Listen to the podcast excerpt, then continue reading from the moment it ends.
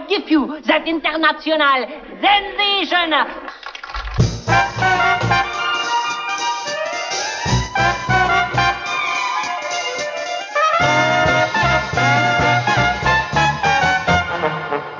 What good is sitting alone in your room?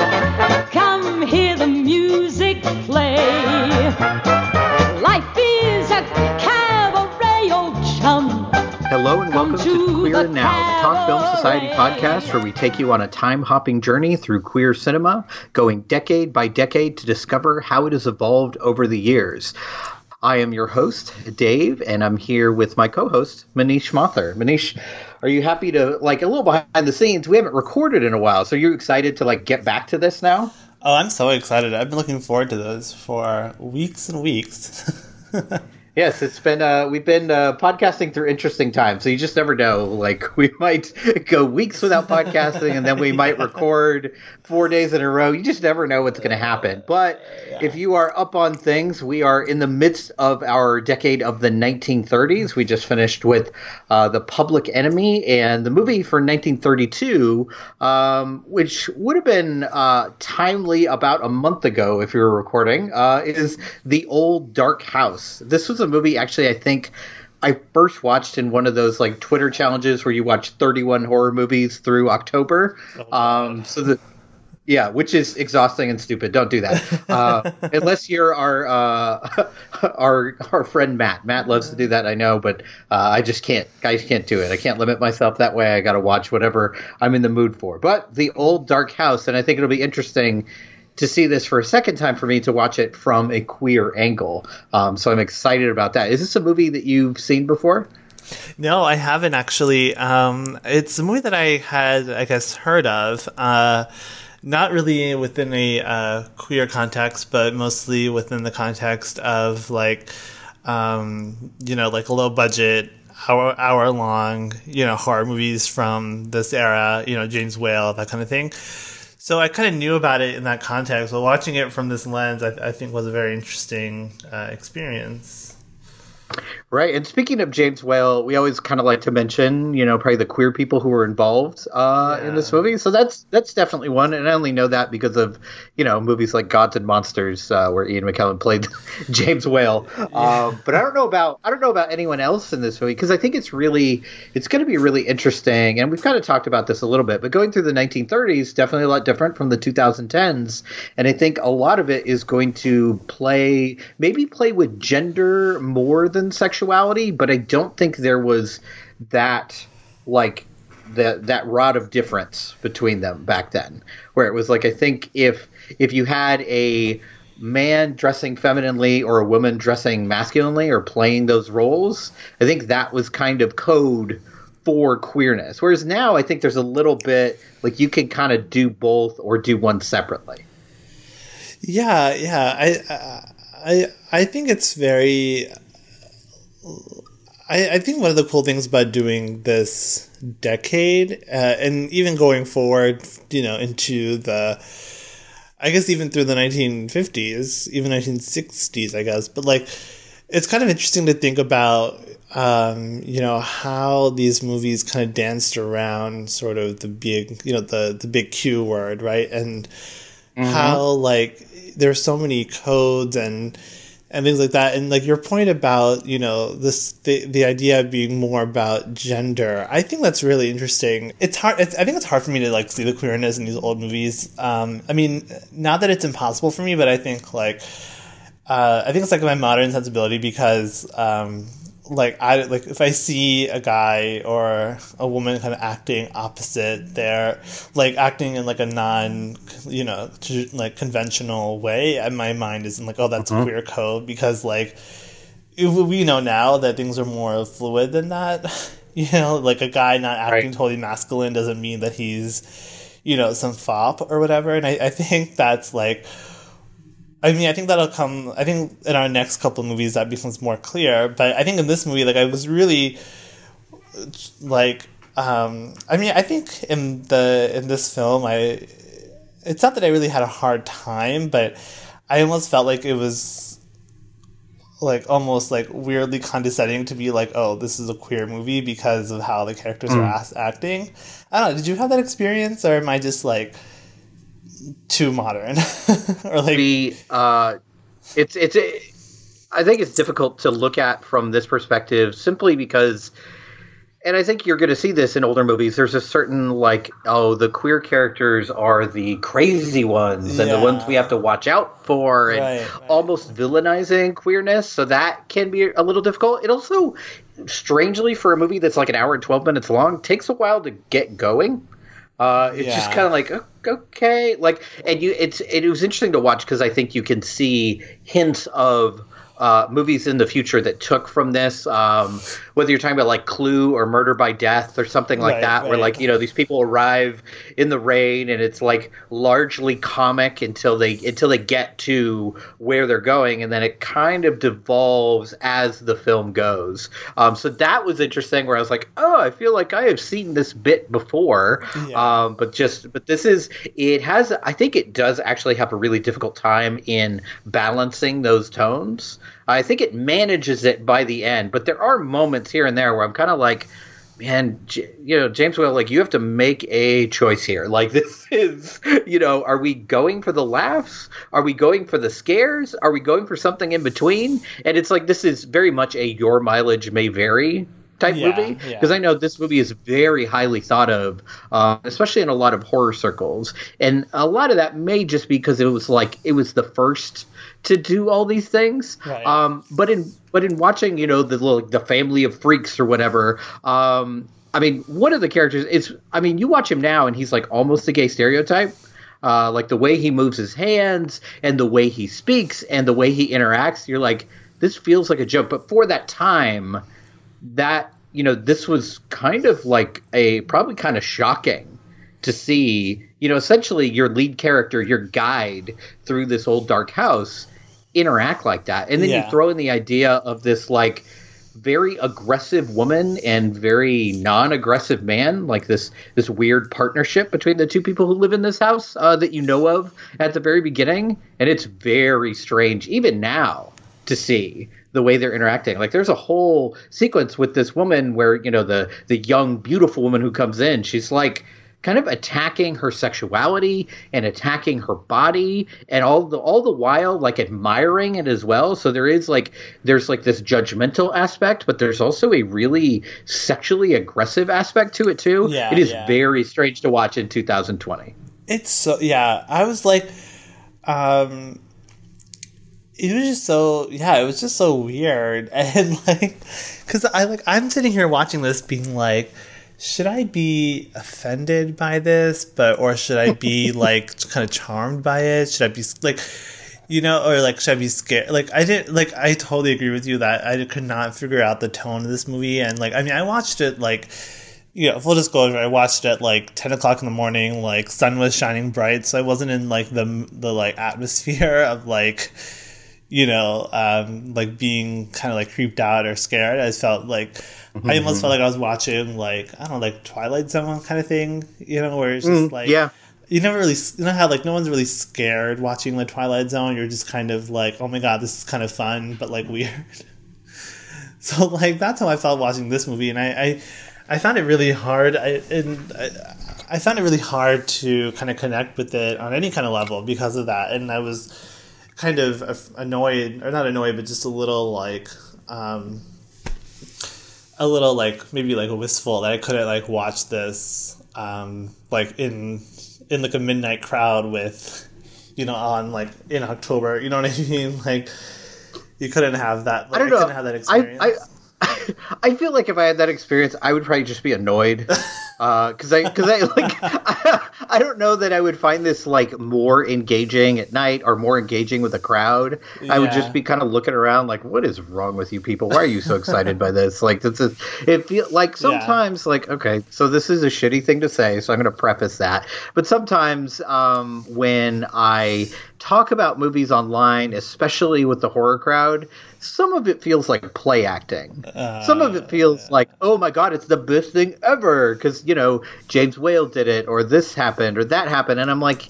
But is it is it the best thing ever, or was it just the only thing ever in the 1930s? So we're like latching onto this, and sometimes I feel like that with queer movies too, where it's like as we go through the 1930s, 1940s, maybe even the 1950s, there's going to be moments where we're like, oh God, are we reaching here? Like, is this really a queer movie? Is this something that should be celebrated? And I like what you said about like this idea of I don't know if I should be offended or not. And I had this, I had the same reaction as I was watching it, and I was like, oh well, this is m- what what it must be like to be a woman and watch anything you know pre 1990 where you're like, Yeah, okay, this is enjoyable, but like, God, the way women are being treated, the way women are being presented, this fucking sucks, man. Like, this is not so great. And I kind of felt the same way, but I will say, like, um, I think, uh, you know, Boris Karloff is maybe one of the greatest physical actors to ever live.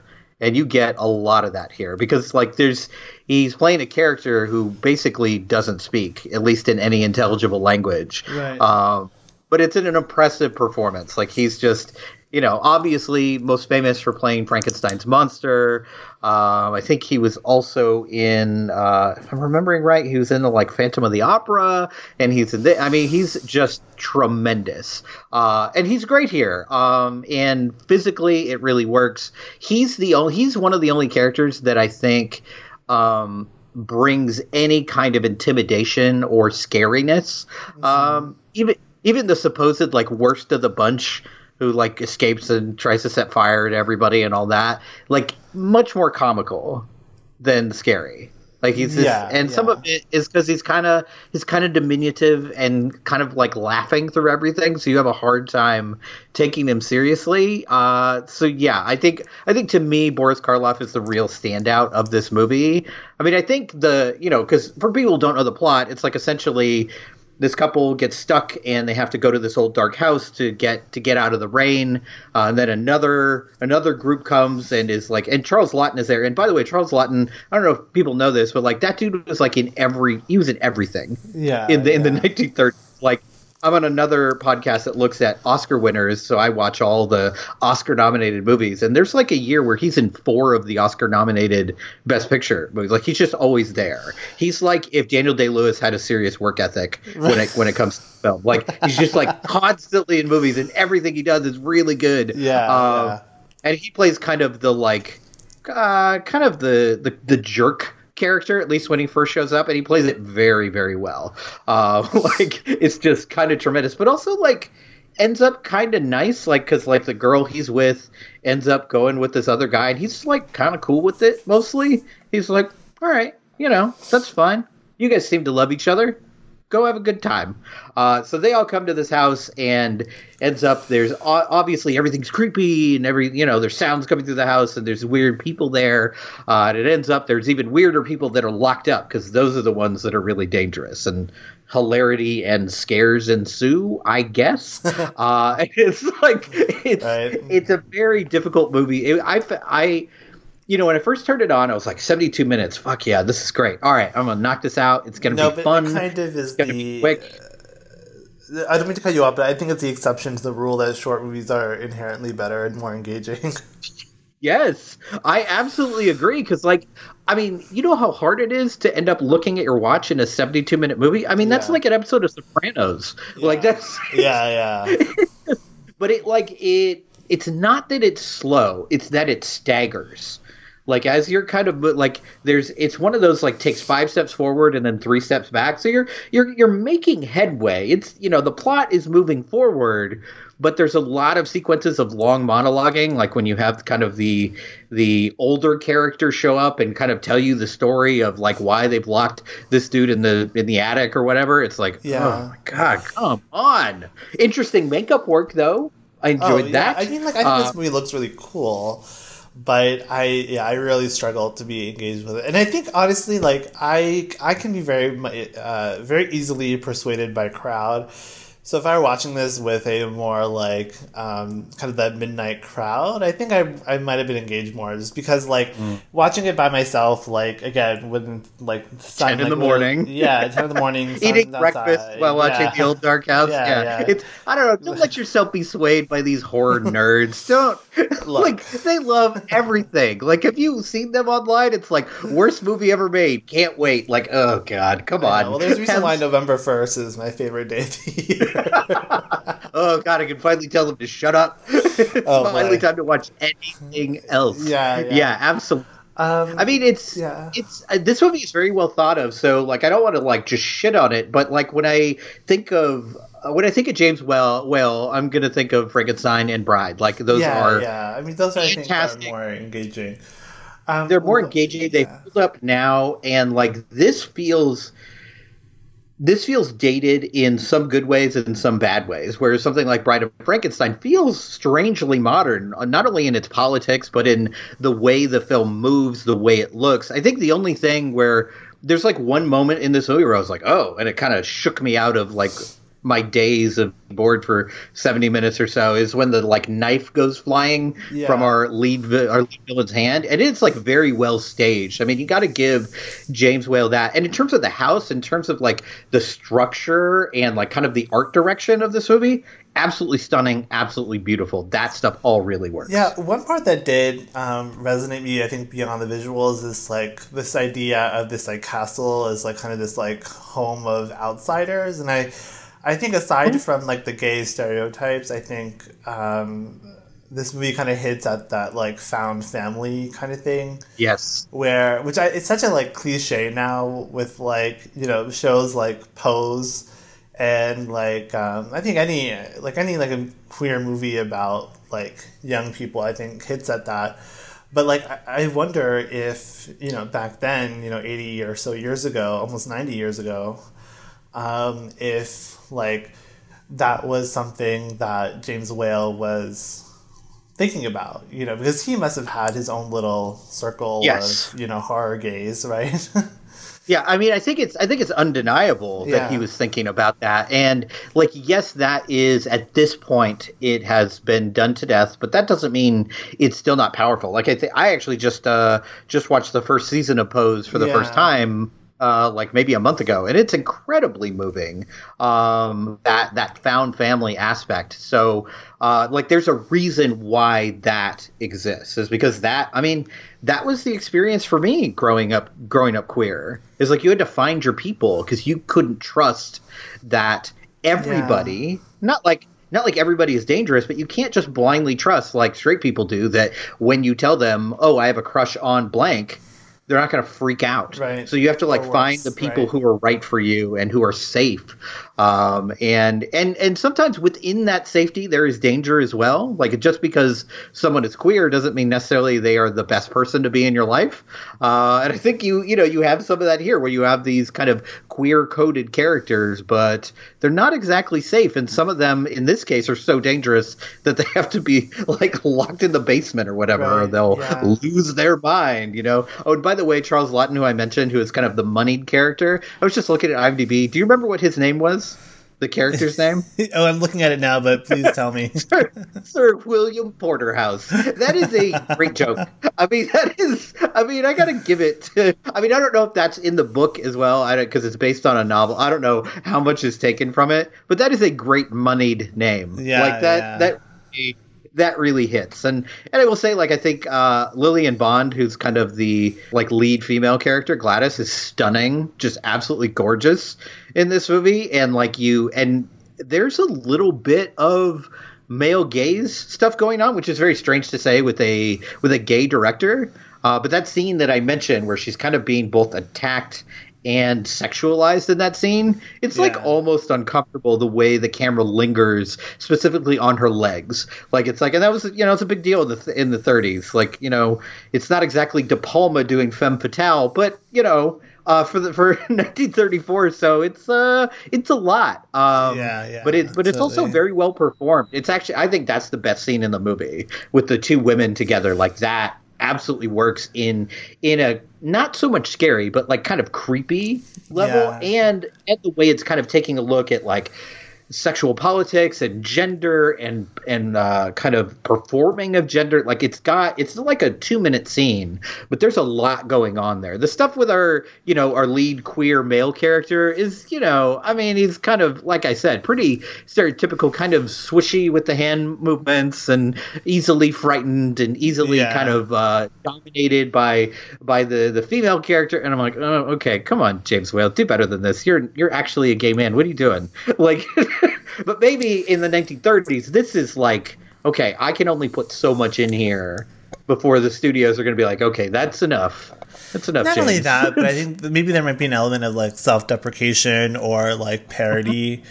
You know, like if that's sort of the stereotype that's is kind of going around, you know, that sort of like high high class set of like these flamboyant swishy. I think you know maybe he's doing a commentary on it. I don't know. I mean, I I can't imagine that he wouldn't have the like self awareness to like be doing something with that, but I think in the execution, I'm not sure it totally lands. Yeah, yeah, I'll abs- I'd absolutely agree with that. I was also just looking at IMDb and like I love looking at like these old taglines uh, because especially in the 30s, it's always so frigging dramatic. Uh, Yeah. I think. Uh, I think studios have learned their lesson now because people will like look at the taglines later and be like, "Oh, really? Was it? Was it that good? Was it the greatest film of all time?" Yeah, yeah. This one is more thrilling than Dracula, more mysterious than Frankenstein, the spookiest of them all. like that is. I was like, I mean, "Uh, even don't yeah, that's about not, yeah, that's not two." even accurate. No, absolutely not. Like, but it's you know they're they're giving it their best shot. They're they're really trying. And also, I mentioned Charles Laughton a bunch of times. Apparently, this is the first American film that he ever did. Every other film he did was uh, in the United Kingdom. Oh, so wow. this, this was a big moment for him. And I think he's really good. I think he's really enjoyable. And it would have been very easy to play that character in a kind of hateful way.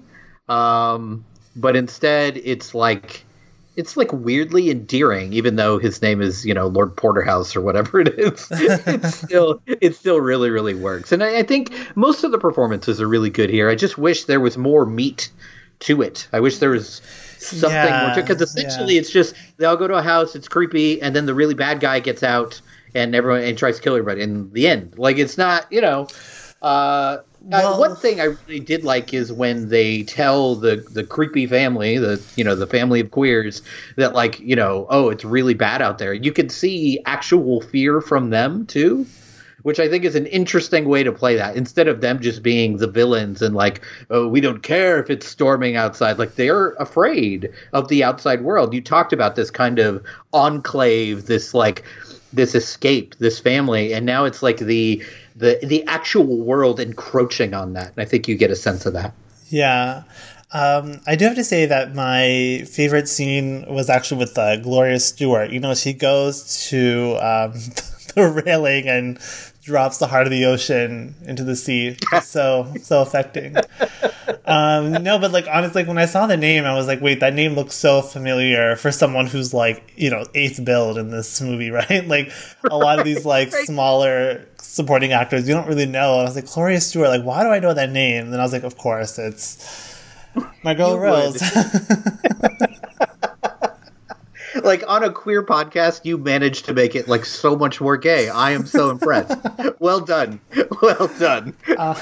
um, look, I was not gonna let Gloria Stuart go by like that. You know, I gotta gotta give a shout out to. Absolutely. You got to do it. Yeah. All right. Um, so, I mean, I think we've kind of exhausted. I mean, it's like sometimes we want to make these episodes a little longer, but like, you know, the movie's only an hour long. We're not going to spend like 45 minutes Yeah, yeah. discussing a 70 minute movie. That seems a little overkill. And when it comes to the queerness, there's so little to grab onto. And I think that is the challenge of these older movies is there is so much less freedom in what we could put on screen. And like I think we've we've kind of covered what was there. So um so I guess we'll move um, to kind of what what you think you know we've learned um, about queer cinema in watching this movie. So is there anything that jumps out to you about the old dark house? You know, I think uh, I, I- think a concept like sort of the sound family, you always kind of think of that as something very uh, modern. Um, And I mean, I guess like in terms of like queerness specifically, I, I would always think of something as like that maybe like seventies that started with the seventies, you know, with like the uh I don't know, like the hippie movement, I guess. I don't know. Maybe it's just my own Right. just like ignorance or whatever, but I was just thought of it as something that's like recent. But like, I guess seeing it something like that portrayed in this movie just goes to show that like we were always finding each other, right? And Yeah. finding our own little hideaways from you know the st- metaphorical storm outside. Yeah, yeah, absolutely. So I love that you took the positive. So I'm going to take the negative.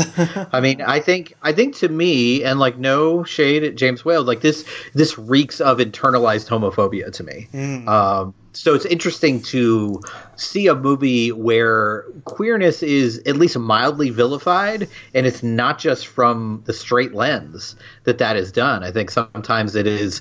It's so secret and it's so dark and it's so hidden that sometimes even when the person behind the camera and the person writing the movie is queer maybe um, you, Yeah. you're still going to get some of that negativity so we still have to kind of keep a, a lookout for that. Because one of the, one of the things in our very first episode if you go back and listen one of the things we're looking for is we're looking for you know queer people either behind the camera or in front of the camera. But that doesn't necessarily mean you're going to get a queer movie that you find like acceptable or find happy right? Empowering, uh, especially yeah exactly. Especially back in the 1930s you know not like being queer is super easy now like no problems. But man in comparison like i'll take 2020 queerness over 1930s queerness any day Right, uh, i will absolutely take that so it's interesting to see to actually see that come to fruition in a movie like as i'm watching it knowing that there's a queer person behind the camera and yet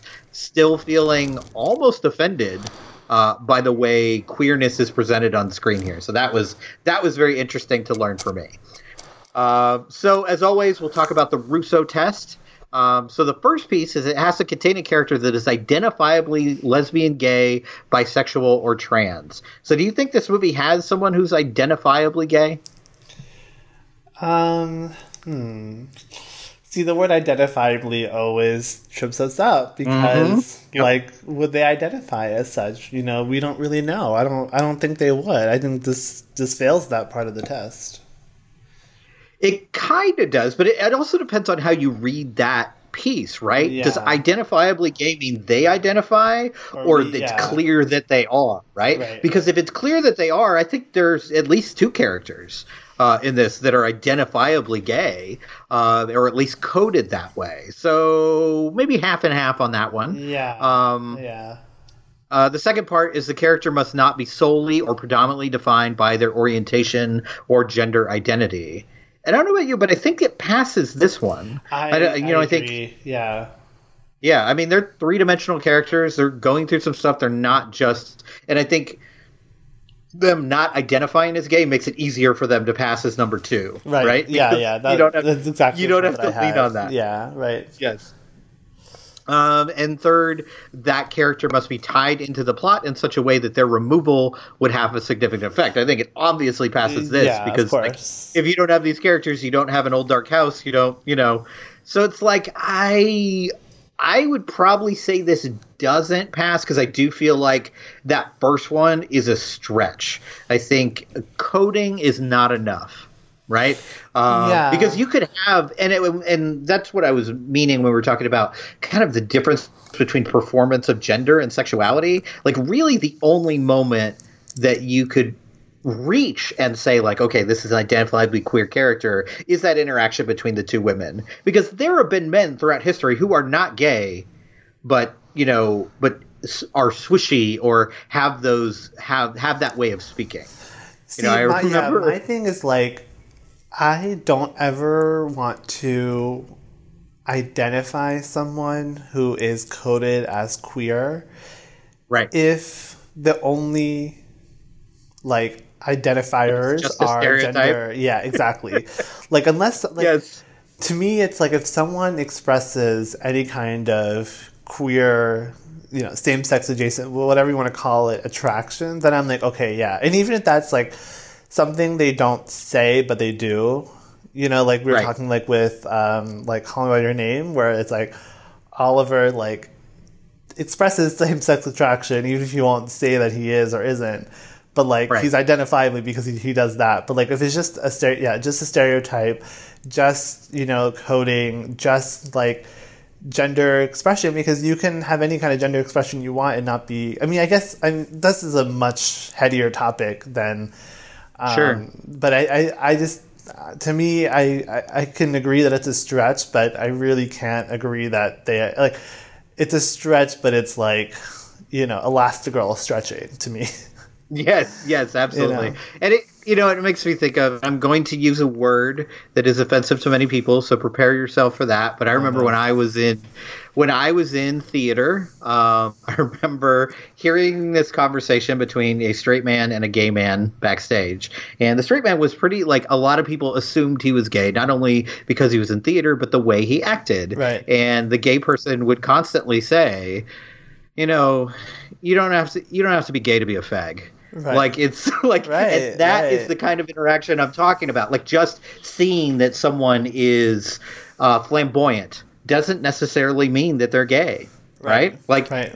Sure there may be a fair amount of crossover in that Venn diagram, but there are some straight people who are way more flamboyant than most gay people I've ever met. So we I would not feel comfortable like making that assessment and making that identification. And I think you bring up a great point. Like someone doesn't have to say that they're queer if they are doing things that are queer, right? If they are if you can see the same sex attraction, if you can see that romantic attraction, then like okay, that person is identifiably queer to the audience, Right, right? right. Uh, but I but I don't think it quite makes it here. So yeah. All right. Um, so that is that is the old dark house. Um, so we're wrapping up now, and the next uh, the next movie we're going to talk about, uh, funnily enough, is called Ladies They Talk About. Uh, and if you want to catch up on that before we do that episode, um, you can find it on iTunes. Uh, I think you can rent it for like four dollars or buy it for like six. So you know if you're going to end up watching it twice, probably worth the purchase price rather than the rental price. But uh, so, but before we go, um, Manish, why don't you tell people uh, where they can find you online? Yeah, you can find me on Twitter at the Manish89. Um, and also, uh, this podcast you can find at Queer Now Pod, and um, my other podcast, uh, It Pod to Be You, which you can find at at It Pod to Be You. And how about you, Dave?